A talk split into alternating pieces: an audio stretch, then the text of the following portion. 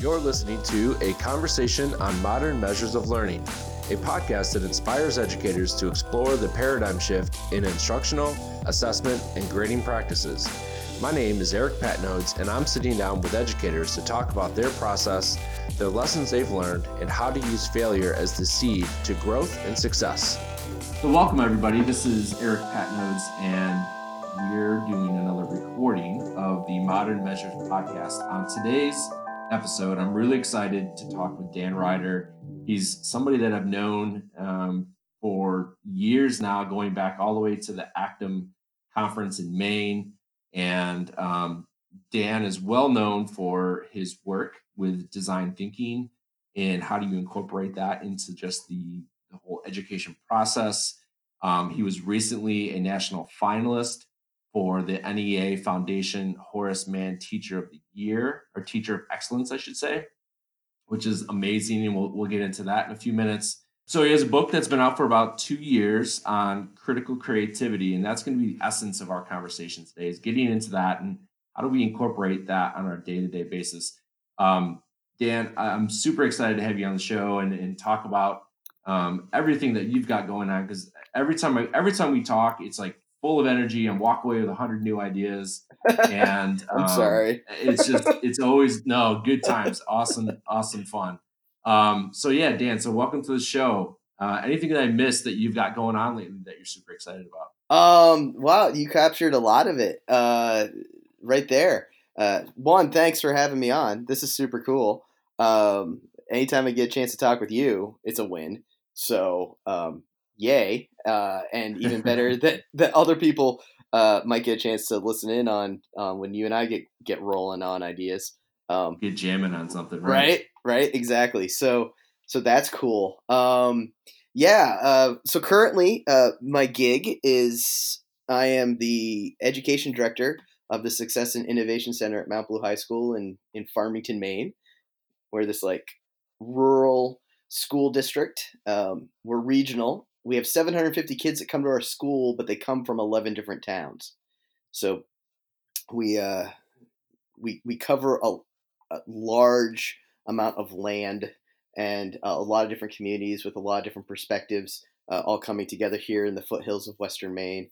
Um, and what I do there in that center is uh, each day um, we treat it like a combination of a maker space and uh, a counseling office. Um, we call it mentoring rather than counseling, but uh, we we provide what we call the compass and the canvas. You come in with a problem, and we either help direct you towards a solution that exists or the people that can help you with that problem, or if no solution exists, we help you design and make one. So it might wow. be something academic. You know, it might be like, I need to do this project for my social studies class. I'm not sure how to I'm not sure how to capture what I understand about um, the Puritan era and or it might be I'm trying to think of an actual thing I did yesterday. Yesterday it was helping an English class, a student in English class um, who needed to demonstrate her understanding of rhetorical devices, and so we were trying to use FDR's um, speech uh, declaring war with Japan and see if we could use that as an inspiration to to move her forward because she already liked the speech and she had been studying it. And we came up with this project where she's going to pretend that FDR owns a car dealership and she's going to create the ads that he would be delivering on the radio, um, but do them in FDR style using FDR style rhetoric. So he'll be that this very awesome. matter of fact car ads. We were joking, this be like, we have a car. It has four wheels. right? We, we, we, have, we have nothing to fear but running out of gasoline because then your car won't go forward. You know, like, oh like just like how his style was so different from, say, like a President Trump. You know, of this kind of hyperbolic to the extreme about everything, right? So we're um so we so we'll do something like that and then like two minutes later a kid will walk through the door and say um, my parents are fighting all the time and i'm terrified uh, that something bad's going to happen to my sibling what do I do? And we connect them to the people that we need to make that not a thing, and and to help them navigate that problem. Um, so it's there's myself and then my my co-director Becky Dennison. She's the resource director. Um, uh, takes kind of the lead on what what some might call the social work aspect of the of the space, and um, that's what we do every day. And sometimes I push out and help classes do whole units um, around design challenges or around a particular uh, concept, or working with robotics, or working with 3D printing, or working with sketchnoting, or working with you know whatever kind of new idea that that teacher's interested in but doesn't really know a lot about and doesn't feel confident tackling it themselves. I go in and kind of co-teach um, with them, and sometimes it's just helping people find the things that they need. Uh, you know, uh, whether it's a book or it's a it's a pile of wires or it's a hot glue gun. it could be it could be anything. So we kind we sometimes uh, call ourselves the grout of education in the school. There you go. Well, so it reminds me of I think there was a show about this at one time, and there's an actual organization that the guy, the founder of this organization, uh, was on the Tim Ferriss show at one point, and it's basically what this guy did, he, he's like a genius, right? Like literally a, genius. And he realized though how poor his emotional. Like he was awful working with people, but the guy was a genius. And, and something triggered this this awareness that like, okay, I need to be better at working with people. It doesn't matter how smart I am. And so what he does now is he recruits these other people who are geniuses and he partners them with basically like a kindergarten teacher who has extremely high emotional intelligence and then people can go to this organization and they can solve literally any problem that they want to solve. Like they're you, they'll figure it out. Like they'll put a price tag on it. I mean nothing bad right? Not like you know you want to whatever it is right? Right. imagine any bad scenario. Uh, they won't do that. But like you know you want to get your business off the ground. You want to solve or some insolvable problem and you have enough money to pay them, they have the geniuses to figure out literally how to do anything. And then the people with extremely high emotional intelligence to be able to then communicate or relay that idea to the people who have these needs. That's um, awesome. And there was a show about it at one point. I can't think of what it was called. I'll put it in the show notes, but there was a show about it at, at one time. And uh and it sounds a lot like what you're currently doing. Yeah. Oh, I think I might know what you're. I think I know the show you're talking about. I just never watched it. It's called like yeah, the, the Yes Men, isn't it? Is that it? I don't remember. I don't remember what it was called. I'll, I'll find it anyway, and, I, will and then I'll DM you when I think of what the name was. And I'll okay, sure, yeah, yeah, yeah, yeah. But cool. But yeah, it's with the way you were describing it, totally reminded me of this uh, of of this organization and then the show that was on TV. I love it. I love it, dude. Like you, you'll find solutions to to whatever the problems are, and I think it's so cool that it goes beyond the classroom stuff. Maybe there's the personal stuff, the social, emotional. That's it. Well, we're uh, trying issues to that kids could be dealing with.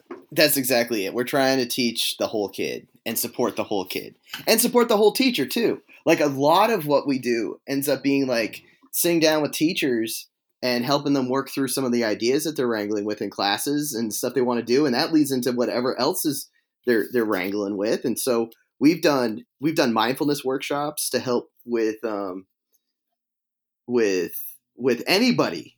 Um, teachers were invited, kids were invited, and we had um, people talking about breathing, and we had people talking about um, uh, gosh, all sorts of different things. Uh, we we're doing one on essential oils. We did one on uh, healthy relationships. We did one on uh, mindfulness and meditation and self hypnosis. Um, so it's been pretty cool. Yeah, yeah, it's been really cool. Is there anyone else in Maine that's doing like that type of mindfulness work in schools? Is that picking up any traction out there? Um, there's a lot of people doing mindfulness, um, uh, a lot, and it's it's definitely like a uh, what's the word I'm looking for? Um, it's I don't want to say it's a hot topic because that makes it sound like it's going to go away, but there is a increasing desire to more strategically bring mindfulness into learning spaces and make it not just about something you do on a yoga retreat or something you do at home on your porch uh, like that it's something that we we need to be doing with all of our students all the time. I love that um, I, am sure you've probably heard of this too but the the examples of like uh, on the west coast in these low income neighborhoods um, they're instead of detention or suspension they're doing mindfulness meditation with these kids and they're supposedly just having like profound you know unexpected positive results. That's awesome. Awesome. Yeah that's yeah, it I think, and i think that i think there's a lot there. Yeah so so do i and and and so does becky and that's what we're we're really trying to to uh to make make happen. So it's not just a mindfulness space but it's it's well it goes back to we were talking about my book and my book is called intention.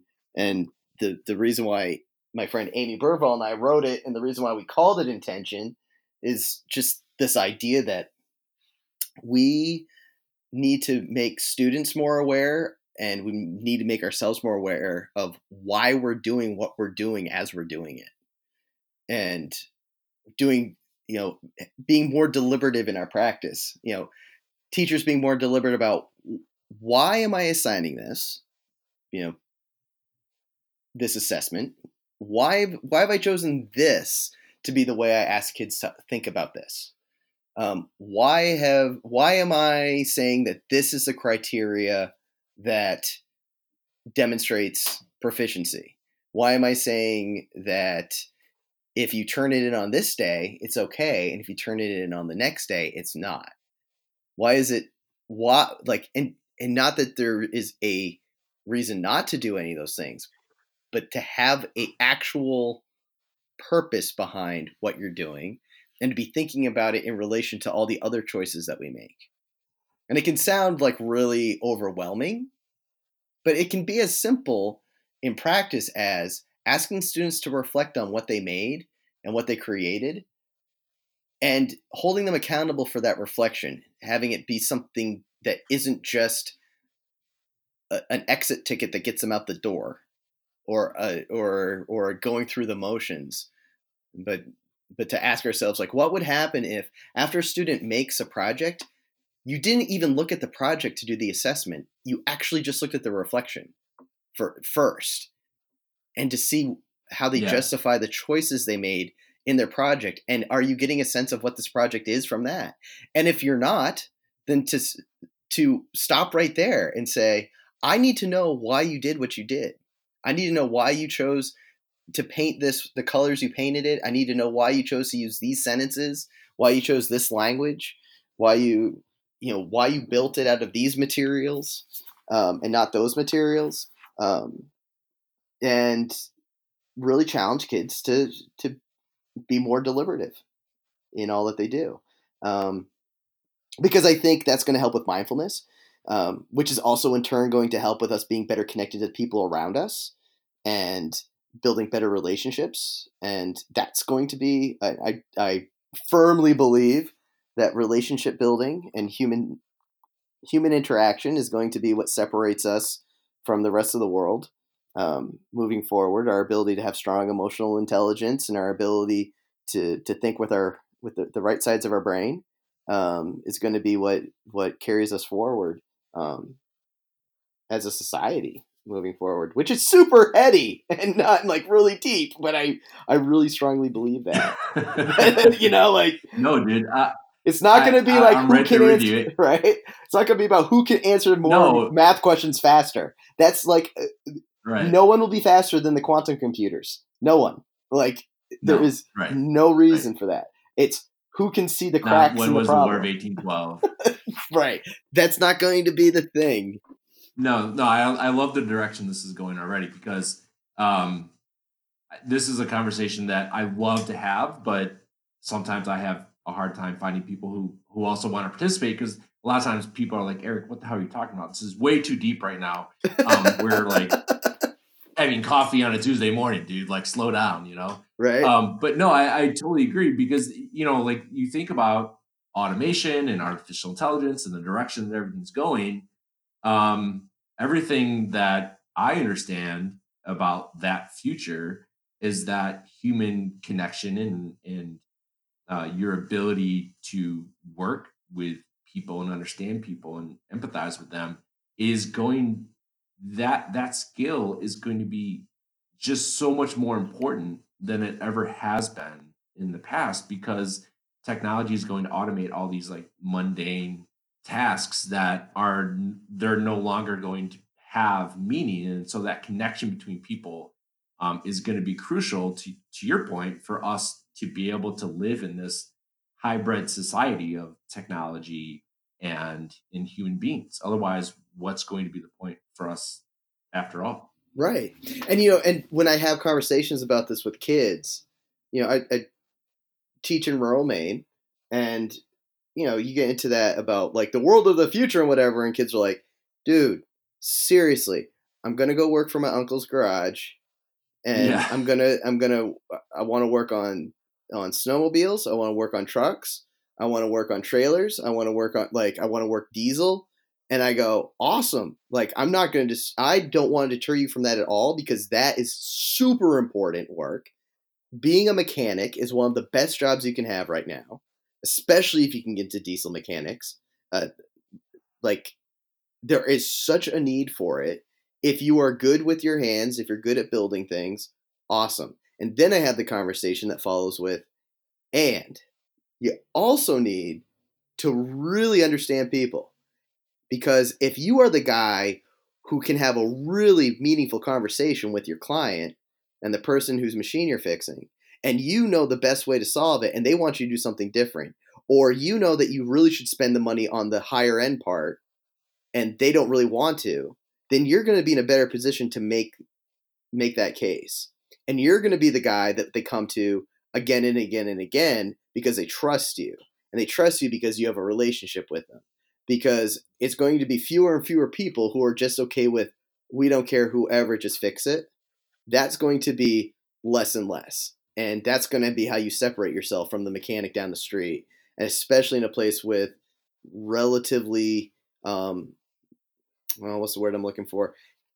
We struggle economically here in Western Maine.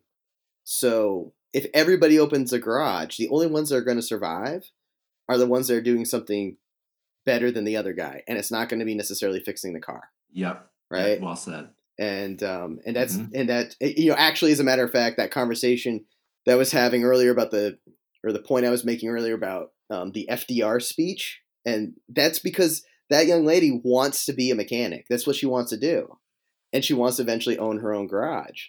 And so I said well let's take those interests that you already have and let's just try to apply those into this assessment where you're given some free reign you know you've got the expectations but you've been told you can make anything you want to meet those expectations. So let's let's play in a space that that you're interested in. And it can be funny and silly you know but it's also going to show your you know what you actually know and it's going to give you some thoughts for moving into the future of when you're looking at starting your own garage. Like how do i want to present myself? What do i want people to think of when they think of my garage I would imagine then so much of what you're describing right now is a a term um, that I've learned about through you, and it's this idea of critical creativity. So tell me more about critical creativity. How does is that related to what we're currently talking about right now? Yeah, it, it totally is. So the, the idea behind critical creativity is that we can deepen our understanding of content knowledge and content based skills by using creative expression. That the act of creative expression is inherently higher order thinking. And if we're doing that with those levels of intention that we were talking about a moment ago, then the depth of thinking only increases. And students are more likely to remember, are more likely to internalize, uh, more likely to, to build those semantic connections in their brain pieces where they're like, okay, oh, I, that's right. When we were doing this, I made this, and I made this using this because it was the best way to show this about that. and I'm using vague Right. terms, but Or, or or maybe even like the the best way for me to show that because that's that's how my brain works and based on my set of background experiences this is what makes the most sense for me to be able to show you that i understand it right Exactly. you're going with that Yes, yeah absolutely. And that's where that human centered piece like comes if, in. if right? i've never played with legos if i've never played with legos my entire life and you're like eric i want you to show me something through building legos i'm gonna be like dude i don't i can't do that what are you talking about but uh, i'm really great at you know um, hot gluing some sticks together and making little constructions out of like things that i've found in nature and i can convey to you my understanding of something through that medium and that's going to make a lot more sense to me. Yeah. Oh, absolutely. Um, and and also it's also about okay. So you've never built with Lego before, Eric. Okay, that's fine. Why not try doing it right now? Like, why not make it? Why not use a form of expression you're not comfortable with? Because it's a low stakes environment. We don't have to make everything like you need to do this and it has to be perfect. It's like it's okay for it to be messy. It's okay for it to not look great because it's about what's the intention behind what you were trying to do. So, having students articulate what they were trying to make happen with those Lego bricks, for example, through that, you get to find out oh, you actually understand the concept. You totally get it. You just don't know how to do it using this material. Well, that's okay. Right. So it's not about the yeah, it's not about the output. It's not about the Lego Right. thing at the end. It's about what was your thought process between. Yeah, that and that's the critical love that. creativity. That's the critical thinking, right? What's your thought process and getting Yeah. you know getting metacognitive about it, like like what Mhm. led you to that place. Yeah, and, and I love how you you give them permission to fail. That you know whatever you're gonna do right now, it, the end product doesn't have to be perfect, but let's try it and see what happens, Right, and then explain to me your thought process. right. I had a student the other day going on about how bad she is at art, and then she came in with this beautiful watercolor, just absolutely gorgeous watercolor uh, portrait she did of another student in her class that she she made using pen and ink blind drawing mixed with watercolor. And it was just it was so good. I put it up on Facebook. It was just stunningly cool. And she's like, "Why are you so excited about it?" I go, "Well, talk to me about this." She's like explaining how she couldn't look down, she had to do it this way and whatever. I go, "You just you captured it so well. And you told me that you're terrible at this." And she kind of shrugged and she's like, Well, I have to admit, I've never really done it, so I didn't know if I could do it or not. And I'm like, Well, there it is, kid. You know, like so many times we don't try things because we have created conditions so often in schools, whether on purpose or not, that makes students risk averse in really unfortunate ways. And uh, we perpetuate it without even being aware of it. You know, we we condition them to it's one and done. You got to do it right the first time. Everything is the most important thing. You can't be late. Ten points off for lateness. You know, no retakes. So many things that we do, and that we've we've come to understand is just the way schools are. We don't really have a good reason for any of them, especially in an era where we have fewer and fewer people who go to work on assembly lines where the whole point is just do the exact thing you're supposed to do over and over and over again and do it on time. It's just Mhm. it's just not how most worlds of work are. Like and then I'll hear, well, you know, in the trades I go, in the trades you're hiring skilled craftsmen to do things that no one else can do. Like they're not hiring like like they're looking for machine operators far fewer than they're looking for machinists. And machinists are not this. Mhm. Being a machinist is not the same as being a machine operator. They're not looking for people to pull levers. They're looking for people who can fix the thing that you you know fix the lever that you pull, and they're looking for people to solve complex problems that use machine equipment. Right? That's what they're.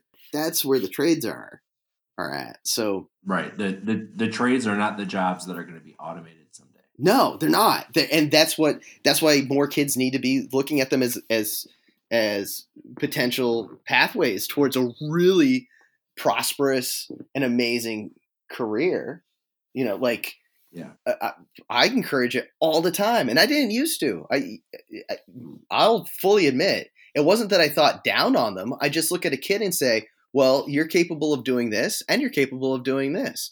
Which one is likely to provide you with a with a longer term you know, happiness and and prosperity and all that and I kind of lean towards, you know, the professions, so to speak. And that I did that for years without really understanding the trades. And I think also at the same time, the world of of trade work has also changed. I think there's there's a lot more to it now, and there's a lot more human centered to it, and there's a lot more critical thinking to it than what was you know what might have been 25 30 years ago.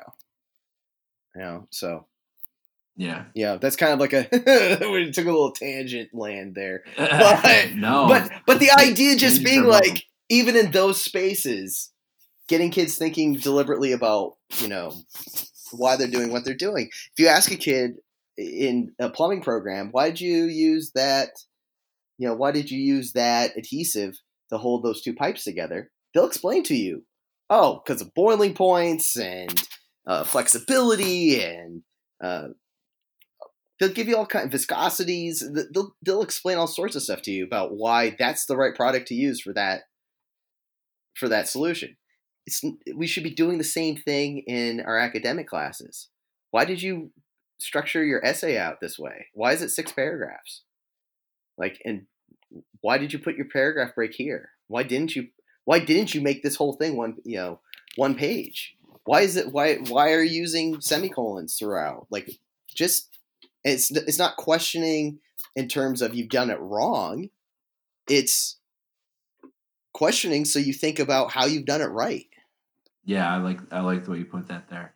It, yeah you're you're right. It's not you know accusatory. It's not you know shaming. It's well let's just think about it right? Let's be like you said mindful of the way that we're doing things. And, and i can imagine you know everything that you're saying being extremely powerful for student learning i think would also apply for teachers and their own professional learning. Exactly. Oh so much so. So much so. All of it integrates right? It's all it's all learning. And it's it's just this idea this idea that that we do things on rails because it's just the way it's always been done. And it's not that the way it's always been done is wrong. We just haven't thought about why is that the way it's always been done. Right? And we we don't you know, uh, again to conversation about things like like due dates and points off and I look at like a I look at someone with a call they'll call it a rubric, but it's really just like a checklist and with a bunch of with a bunch of um, things next to it that take off points for being wrong and I and, doing things wrong. Five minus five for this and minus ten for that. And I'll go like, so why is it minus ten? So I'll go, well, because there's ten criteria, and if they don't do this one, then it's ten points off. I go, why? If it's super important, shouldn't it be like fifty points off? And they're like, well, that's that's absurd. And I go, why? you know, like why is that absurd? It's just as absurd to only take 10 points off if this thing is so important. Right? If everything is if it's the way it has to be, then shouldn't every criteria be 100 points? Like if we're to you know arbitrarily choose, then we should then then why not take that to the extreme and justify every you know justify everything oh everything can be arbitrary I, i'm arbitrarily taking up 75 points because you didn't put your name on the paper. Well, that's unfair. Well, is it any more unfair? is it any mm-hmm. is it any more fair to take out five points? Like, right? Why are you taking out points at all? Like, right. Well, and at the end of the day, like, did you learn how to do it or not? Exactly. Right? Did you did you master this concept, this skill, whatever the case may be? Um, this is something that comes up a lot with like standards based or competency based approaches to education, it kind of gets rid of all that and really puts the emphasis on the actual learning. You know, I mean, if you think about the example of, you know, um, a kid who's trying to learn how to swim, well, the first nine times they might not swim and, and technically they failed. But the 10th time they were successful, well, what would the percentage be? How many points would they get? right. You know what I mean? Like, you either learned how to swim or you didn't. So imagine if you didn't give them a retake on the first nine times that they fail. You know, there's there's a lot of a lot of things that I, I think in a good way we're really starting to look at the why from like a, uh, an assessment and grading practices standpoint that I think are are really healthy. And I hope that the the conversation really continues to go down that path because so much of what you're saying, I think, lends itself really well to that competency standards based type approach. Eh, how um, are, are you guys incorporating any of that into your learning or into your you know routines and procedures? Is it maybe maybe it's happening but not like consciously happening or schools in Maine? I know like in the Northeast, there's a lot of schools that are um, implementing a, comp- a competency based approach. What what are your thoughts around those things? Well, so I'm I personally am a huge fan of competency based learning, proficiency based learning, standards based learning, whichever like whatever your preferred nomenclature is this week. Cousins, yeah. You know, they're all they're all you know, they're all shades of the same concept, right? Mm-hmm. They're all they're all the same paint color. They just, you know, different hues or whatever. Um but uh what's happening and we could go down a wicked rabbit hole with this and what's happened in Maine lately, but the the short version is the state mandated it that we were all going to go to proficiency based learning, and then they rescinded the mandate. So as a result, uh, there's all these schools and all these different stages of are they doing it? Are they not doing it? Is it working? Is it not working? It's been a very divisive experience, which is awful. Um, it's it's it's fractured communities. It's led to a lot of animosity between teachers and other teachers and administrators and teachers and communities and schools and it's it's and it's not because proficiency base is bad it's because the way it was rolled out was done very poorly because our past uh, state administration uh, was uh, we had a grossly incompetent governor and we had uh, a series of ineffective commissioners um, who were interims and didn't really provide any leadership. Um, and uh, the legislature was mandating things without providing the supports, the financial support, yeah, uh, the financial support necessary to to making those things a reality. Um, it's very hard to enact systemic change across an entire state if you keep cutting funding from the office that is charged with doing those things. like it's right. it's next to yeah. impossible. Um, they say, well, it's all about local control, and the local. Well, then you also cut funding that would go to the locals. Like every everything works together. Nothing worked together, um, and unfortunately, um, a lot of misinformation got put out there. Um, uh, a lot of just a lot. There are a lot of factors that led to um, the statewide adoption of proficiency based being a, a viable um, experience. To the positive, it's raised a lot of awareness of the benefits of what I prefer to lean towards calling it standards based because more people are comfortable with the term. Um, and we don't have to get mm-hmm. into um, really long, what I think are silly arguments about what proficiency looks like. It's like uh, proficiency looks like what you put in your standard. Like I don't being able to do the thing that you say you're able to do consistently. I don't. I'm not sure what more like like how long we need to have that conversation, but um, people like to have it, and it's just gets we just end up in these these cycles and these loops. But what's nice right. is so instead of actually instead of going anywhere, we just argue over semantics. We just, we just then... argue over semantics. So many arguments, so many arguments, yeah. and people just want to be right, and so they prov- they provide only one side of an argument. They don't provide both sides. They say we can only do it one way. There isn't more than one way to do things, which is silly. There's always more than one solution. Um, it's just really created a a very unpleasant environment in many ways. Um, that's not to say their schools are unpleasant. It's just whenever you bring any of this stuff up in a school, most schools, people just the eye rolls start, you know, the cold sweats and things. And the the shame of it all is like we were doing standards based teaching in our English department at our high school for years, and it was working. It was working really, really well. We knew what kids could do and what they couldn't do, and we could, and their grades were indicative of that. Even if we had to make it into an average at the end, which like made you know me go into convulsions every time. uh, I felt like the numbers that went to that grade were an accurate representation of where the kid is at. Like that, it was informed by actual evidence, not by um, just some random sequence of numbers that happened to average out to this, right? Like, like leading yeah. up to it, like I guess my friend's always referring to it as a sausage of education, like our grades, grading systems. And I'd say, well, okay. at least we were making way better sausage because our ingredients were that much better. Like it was really like we're talking some really nice like artisan sausages that we were making. And I love that. Then it all got kind of screwed up and messed up when they when we tried to go to make it a broader system. Um, and people then you had to capitulate what was working try to help make it more palatable to people who were resistant to change, and the things that were working got taken away.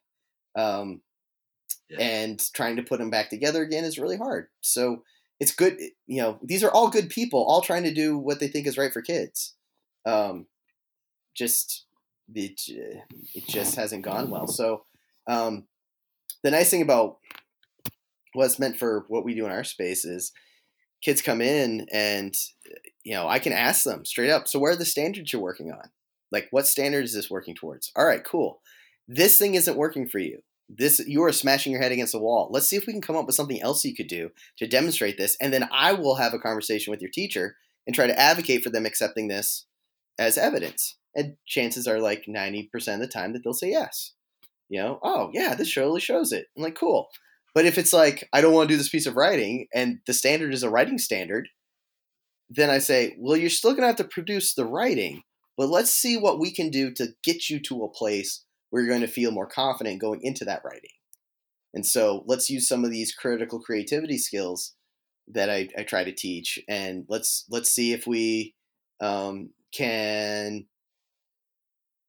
let's see if we can um, you know get you to use let's say make a color palette that demonstrates your understanding of this reading that you've done. What are the three colors that you would use um, to illustrate that illustrate that um, that novel or that poem or whatever it is that you're supposed to be writing this analytical essay about? And let's start there. Why would you choose those colors? Well because of this and this and this and this and because of this and this and this. Cool. Now imagine if each of those colors was your paragraphs your body paragraphs of your analysis. You just had all those reasons why that color would fit. Well, that's also the reasons why you you know you just demonstrated you understand what this character is doing and why. You just demonstrated you understand the theme and why. So all that thinking you just did, now we just got to translate that over into an essay.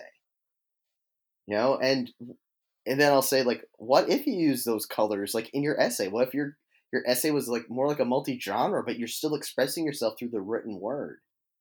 And they're like, uh, oh, you know, like the light bulb starts going off, right? Yeah. It starts going off. Like, okay, I could maybe do that. Like, what if your thesis was was based on you making the argument that these three colors best represent the concepts of this novel, right? And, or the or the the themes of the the poem are best illustrated by these three colors, right? And it because the essay needed to be a five paragraph essay about the three themes that the poem is, you know, illustrates. You still have to have text evidence. It still has to be structured. It still has to have a good introduction. It still has to have a good closing, you know.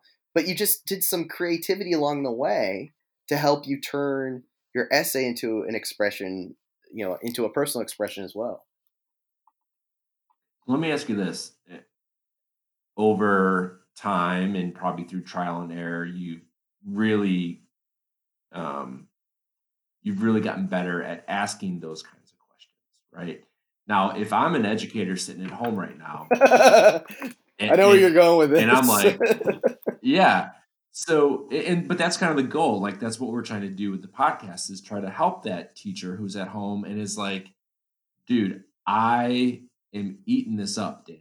Like I am so with you, and I I want to be able to do this with my kids. where do I even get started? How do I know what kinds of questions to ask? Like this all makes so much sense to me, but I the whole thing with like the colors and the book and turning into paragraphs, like I, right. I can't do that off the cuff. You right. Know, like, that's I, right. So anyone, so, uh, yeah. Sorry, no, it's just like my brain is so weird.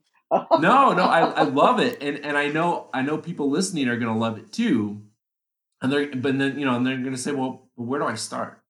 Okay, start with something small. Start with something where you feel you personally feel very confident that the content is something kids really need to know.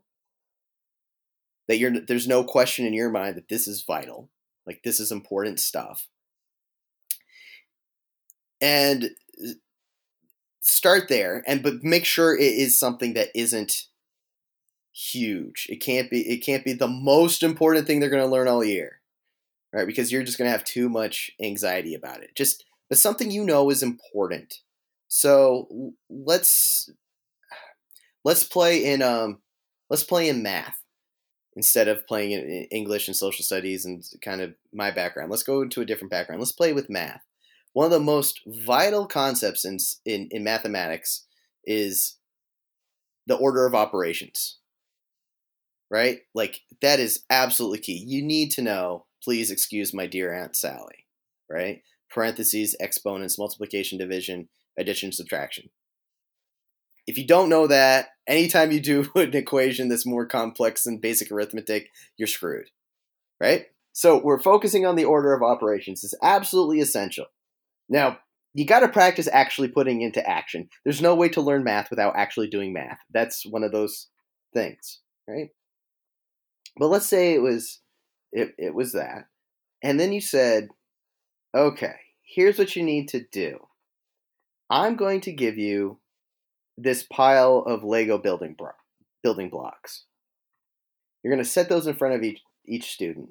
You're going to say, "I need you to make a representation of how parentheses work.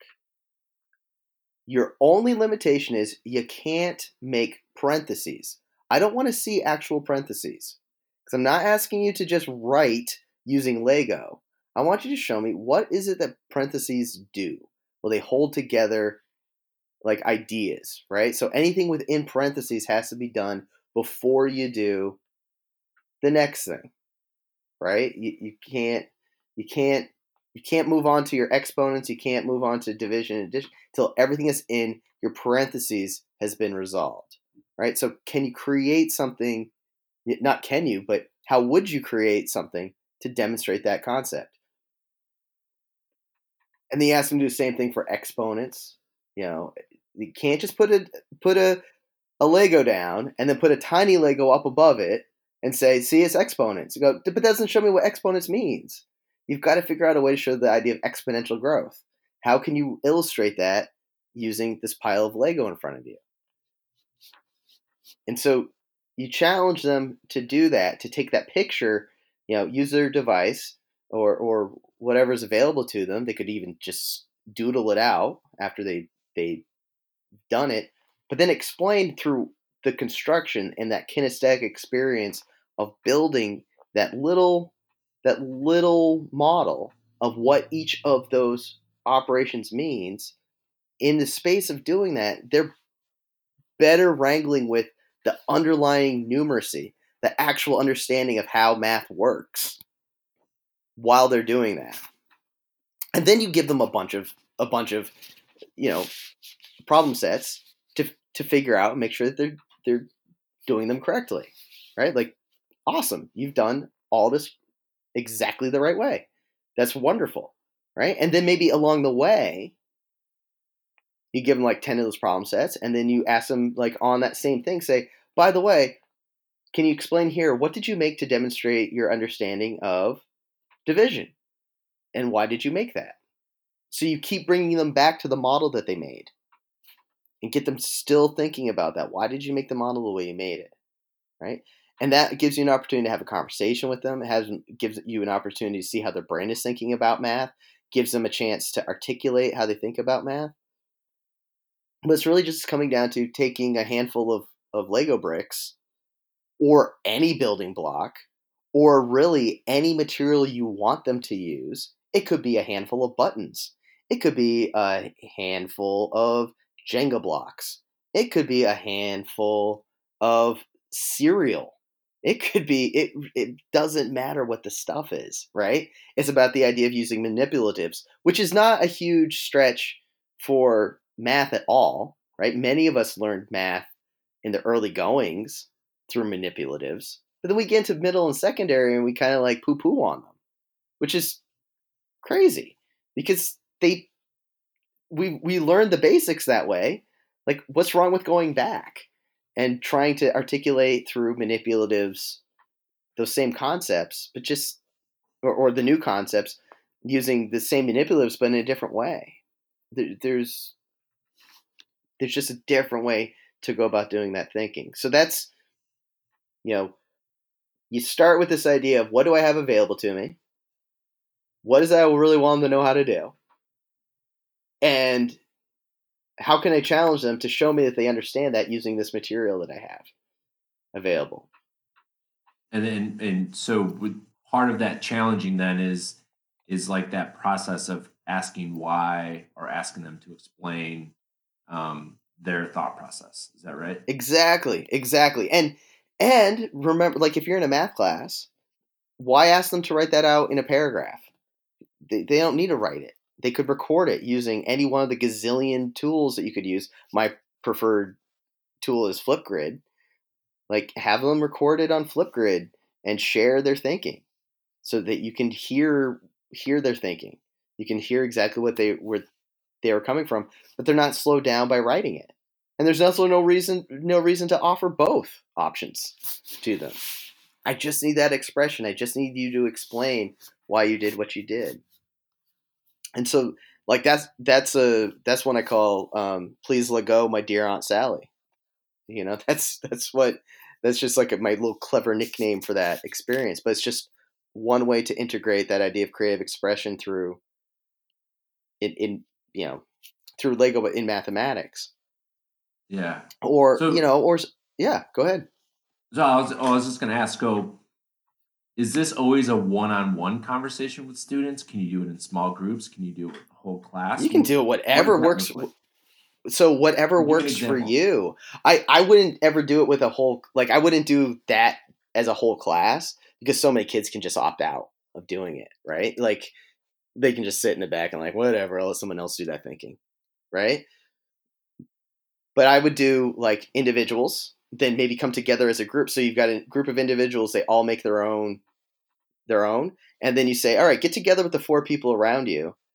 Share what each other made, and then I want you to I want you to work together to decide which is the best representation of each of the of each of the order, you know, each of the operations, which is the best. Like, okay, Mike did a great job designing this, Caleb did a nice job with this, Audra did a nice job on this. You know, Jose did a nice job on this. You know, Lily did a nice job on this. All right. This these are this is our collection. Right? This is our collection to represent it. In that small group. And then you could kind of from there you could pick a representative from each group and say, "All right, we want we're going to have you could do like a fishbowl discussion where you kind of have everybody around and then you send your dignitary into the middle and they bring everyone bring your parentheses so everyone brings their representation of parentheses. And that middle group while the rest of the class is watching is looking in and seeing and hearing the discussion of what did each group do and why did they make the choices that they made to understand parentheses. And you're probably going to find commonalities you're probably going to find networks. For a teacher how great would that be to get that formative you know assessment done where you're kind of like looking and seeing like who knows who gets it right? And and what are you hearing? And then each of the others bring in the other models as they go as you go and you and then you decide as a class what are our models? Those visuals you take a picture of them you create a little slide show you make that available on your blog on your website or you email it out to every kid so they have this little collection this little album of photos. And when you're doing work that requires them to remember order of operations, you ask them to bring that up on their screen. Here you go, just to remember. This is parentheses, exponents, multiplication, division, addition, subtraction, and why. And here it is. Like, what is parentheses really doing? Oh, it's grouping. What's exponents? It's exponential growth. Why is it so important that parentheses and and exponents come first? Like, why is that here? Why is that not after? Right? The, that's all the stuff that you can talk about without doing 55 problem sets. And that problem sets aren't going to explain. Doing doing it over and over and over and over again so that you memorize the order in which it should happen isn't necessarily going to do a lick to help you understand why that order happens. Right, conceptual versus procedural. Exactly. Exactly. And you can do both. There's room for both. You Mhm. don't have to sacrifice. So I hear all the time, but how am I going to get to the next unit? I go, what's the point of getting to the next unit if they don't understand the first unit? Like, if if you know if you're bemoaning your kids' results on their quizzes and tests and they don't know, then why are you going to unit two? You've got kids who are already cool. That's a that's a different conversation about how to structure out your course so that you know you can have have differentiation and you can have you know some different throttles for different students, but and and a more personalized experience. But in terms of like, is it worth the time it takes to do this stuff? I'm like, I. It's hard for me to say, well, it's better to just keep giving them more and more and more problems to solve because that's the only way they do it. Yes, the only way you learn how to do the procedure is by practicing the procedure. I haven't seen the evidence that proves that just by doing procedure means you understand the concept. Yeah, using a bigger hammer doesn't help. Not necessarily, right? Like Right. you, you, gotta and hammering 200 nails doesn't explain why you use nails instead of screws. Yeah, yeah. It's a great, Like, way, it doesn't put it. Yeah. right like that's not it's not answering uh, the underlying problem and that's where i find working in my the capacity i work kids don't kids struggle with math because they don't understand the why behind the math. And not in like why do i need to know this? but in the why is this number like why is you know why is this the way we go about solving it? And most math teachers know why. It's just they haven't felt the compelling reason to explain it to kids or don't feel like they can don't feel like they have the tools available to them to help explain it. And that's where those creative pieces of creative expression can really come in handy when you're like oh wait maybe the problem is i've been trying to explain a concept using procedural methods and i need to think about it conceptually instead and teach them using conceptual methods.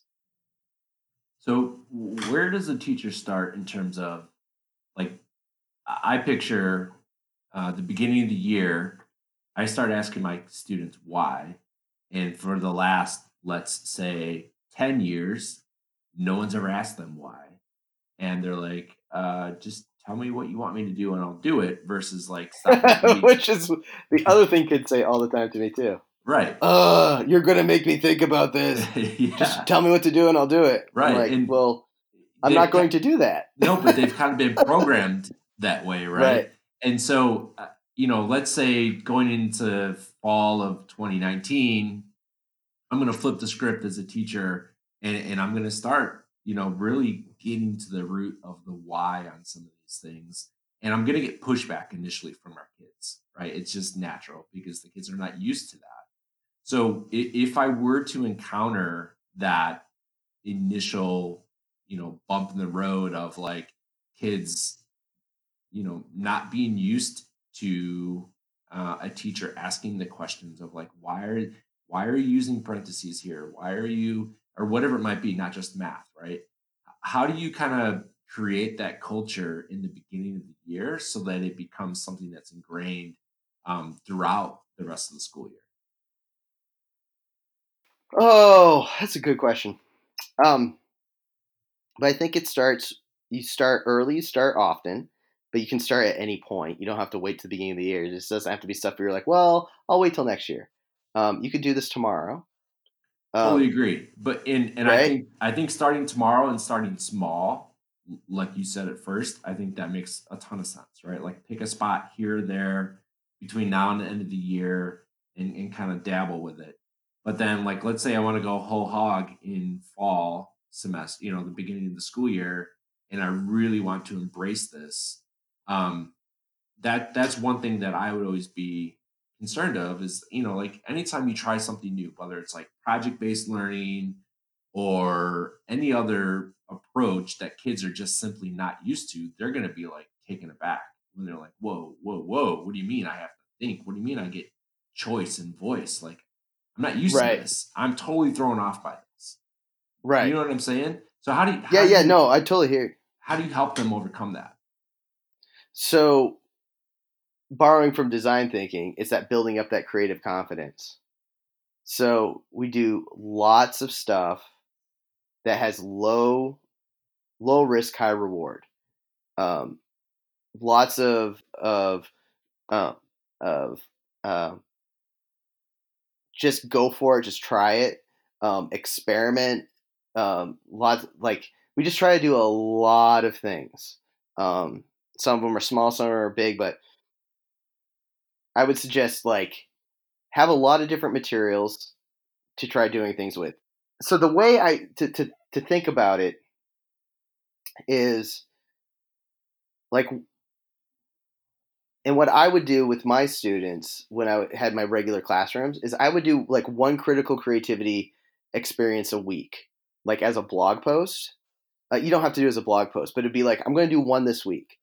We're going to pull something that we did this week, and they're going to have to express it uh, using some form of creativity. So it might be this week. I want them to create a. Um, I want them to to do a casting call for if they're going to make a movie about the historical events we were studying, who would you cast and why would you cast those people in the movie? And I would give them the guidelines. It cannot be because they've played the characters before. It cannot be because they're really popular and people will go see it. It has you have to connect the dots between that actor's skill sets and the role that they're going to be playing and show me that you understand why that character, you know, why would that actor be the right person to portray those ideas? Um, so that would be like one one week. The week after that might be create a playlist. I want you create a playlist of three songs um, that illustrate the ideas in science that we've been studying. This idea of um, uh, global warming and and and how how global warming uh, happens like what's the what's the actual science behind radiation coming in getting trapped inside not you know how does that actually work but i want you to choose three songs that capture that concept. And you're going to put them together as a playlist and then we're going to make that into a master playlist. But for each song you've got to explain why that song. Is it something musically that happens in it? Is it something lyrically that happens? Why you know it can't be three songs that you like. It needs to be three songs that demonstrate this concept. Um, and just the idea of like over the space of like a quarter you know an academic quarter then you've got this nice collection of things that they've they've done you know over these weeks and then you might say all right now i want you to go through and i want you to find the three best artifacts you've made all these things i want you to choose the three best that you've done that you think best demonstrate what you understand about what we've been studying. And I want you to explain to me why you chose those three as your best evidence. And there you've got this way of, of tying it into to um, your standards based learning, right? You've got this way of keep of making sure that those creative expressions aren't just one one and done's. They're not just these like little flights of fancy. That they're tied to something meaningful. Um, but then you can also see progress over time of what students have been doing, which types of expression were more successful for some students than others. You can challenge yourself to offer up something new. I found myself doing a lot with music one year, and I was like, good lord, I need to stop assigning the music things. like I've got to give them something else.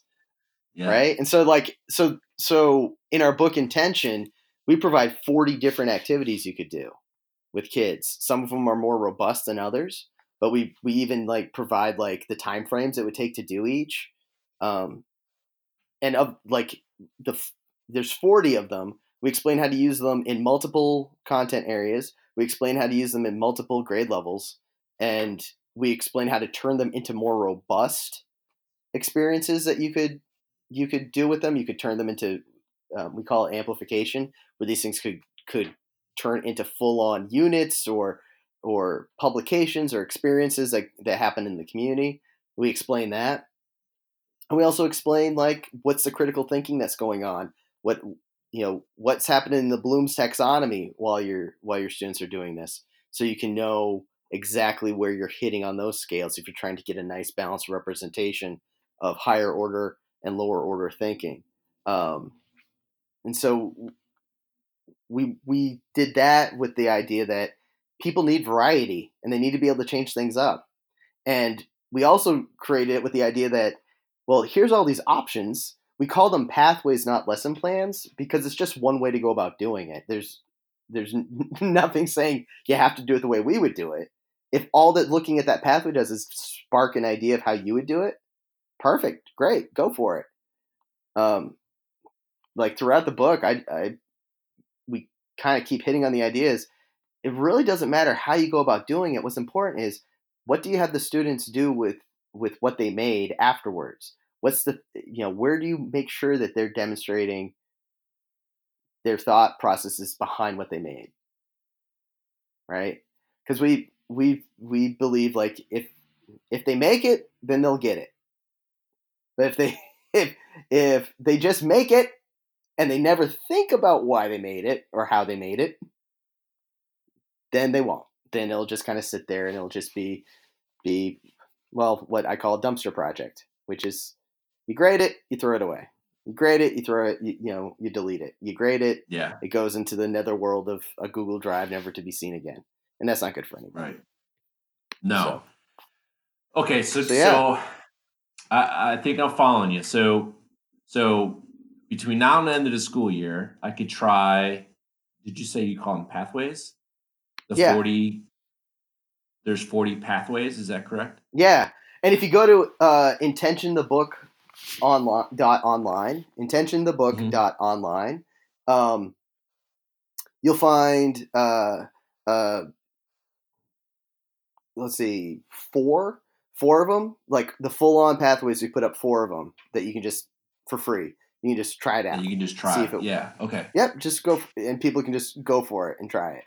Um, So so And, between uh, now and the end of the year, I could try one of- one or more of those four, and, Yeah. and kind of get my feet wet and and maybe even recycle them. Right? I mean, four is enough. oh, uh, absolutely. that you you could do one of the four more than once between now and the end of the.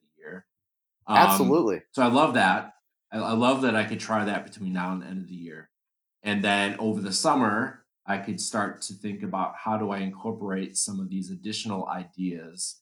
One thing that has come up over and over in the podcast is how important it is to um, kind of surround yourself or or thrust yourself into a community of people to to create like a support network for yourself right of other people who are doing this is there a network um, either online um, on twitter on social media somewhere i think you said you had a facebook group um, where teachers can connect with other teachers who are trying these same things for the first time Yeah, absolutely. So um, we have a Facebook group. It's a small but burgeoning uh, community, uh, and it's just called Critical Creativity.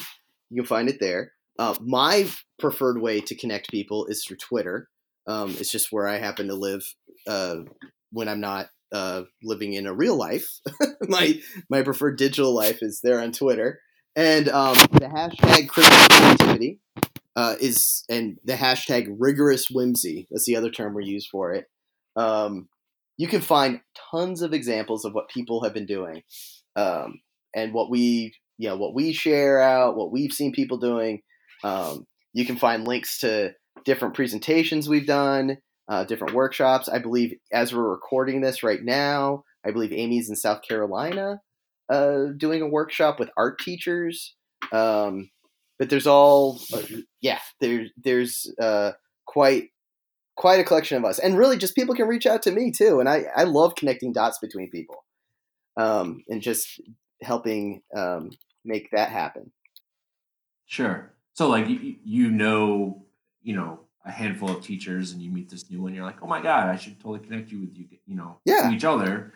And then you guys can kind of help, you know, push yourselves forward. Yeah, Um, I like being that, that connector too.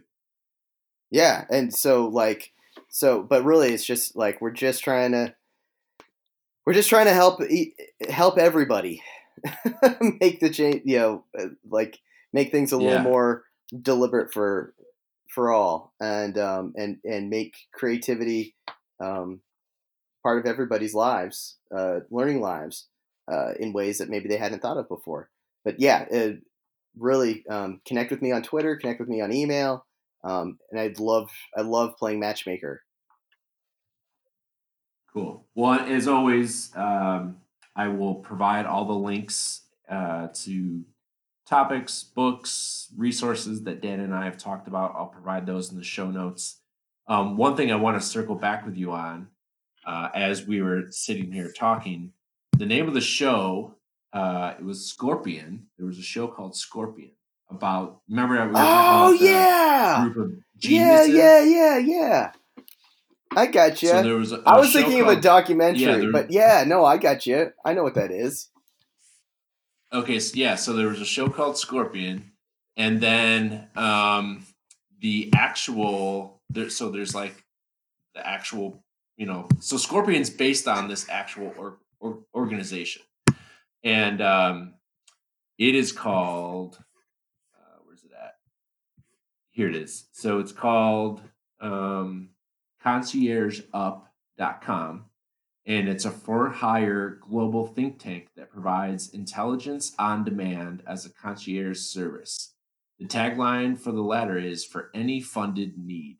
And so if you go to the Tim Ferriss podcast, you can find all kinds of information about these guys. And it's just this brilliant idea of like, well, let's just get all these really super smart people together and then you can hire us out to solve your your problems, whatever they may be. So totally like the program that you got going. So, all right. So, to wrap it up, there's always a couple of questions I, I like to ask. Is, is there anything else that you want to get into without like going into a rabbit hole on some of the critical creativity stuff? Nope, I think that's good. I, I, I think Yeah. I am not capable of not being in a rabbit hole at this point. Uh, Gotcha. Okay. But yeah, no, No, I that's think that's good. perfect. And and uh, I got to go clean out my yard. We got like a foot of snow last night. and oh wow. okay. I think I So- think uh, I think the rest of the family's already been out shoveling, and I think they're waiting for me to go out and snow blow it. So Got it. All right. Well, I'll let you get going, man. Um, that sounds cool. Thanks, man. okay. Yeah, Dan, thank you. Uh, this has been a lot of fun. I've got a lot of new ideas. Every time I talk to somebody like you, it makes me think like, man, I should go back and work in the schools. I would really have a lot of fun doing this. Exactly. All right, All right, man. cool. I got All a right, jet, well- and uh, and I'll talk to you soon. Yeah, sounds good. Thanks, dude. All right, man. Take care. Thanks for tuning in to the episode. If you like what you heard, please tell a friend or subscribe on iTunes or wherever you listen to your podcast. Also, remember if you want to join in the conversation, use the Modern Measures hashtag on Twitter or follow us. You can also find us on Facebook. Till next time, I'm Eric Patnoudes, and this has been a conversation on modern measures of learning.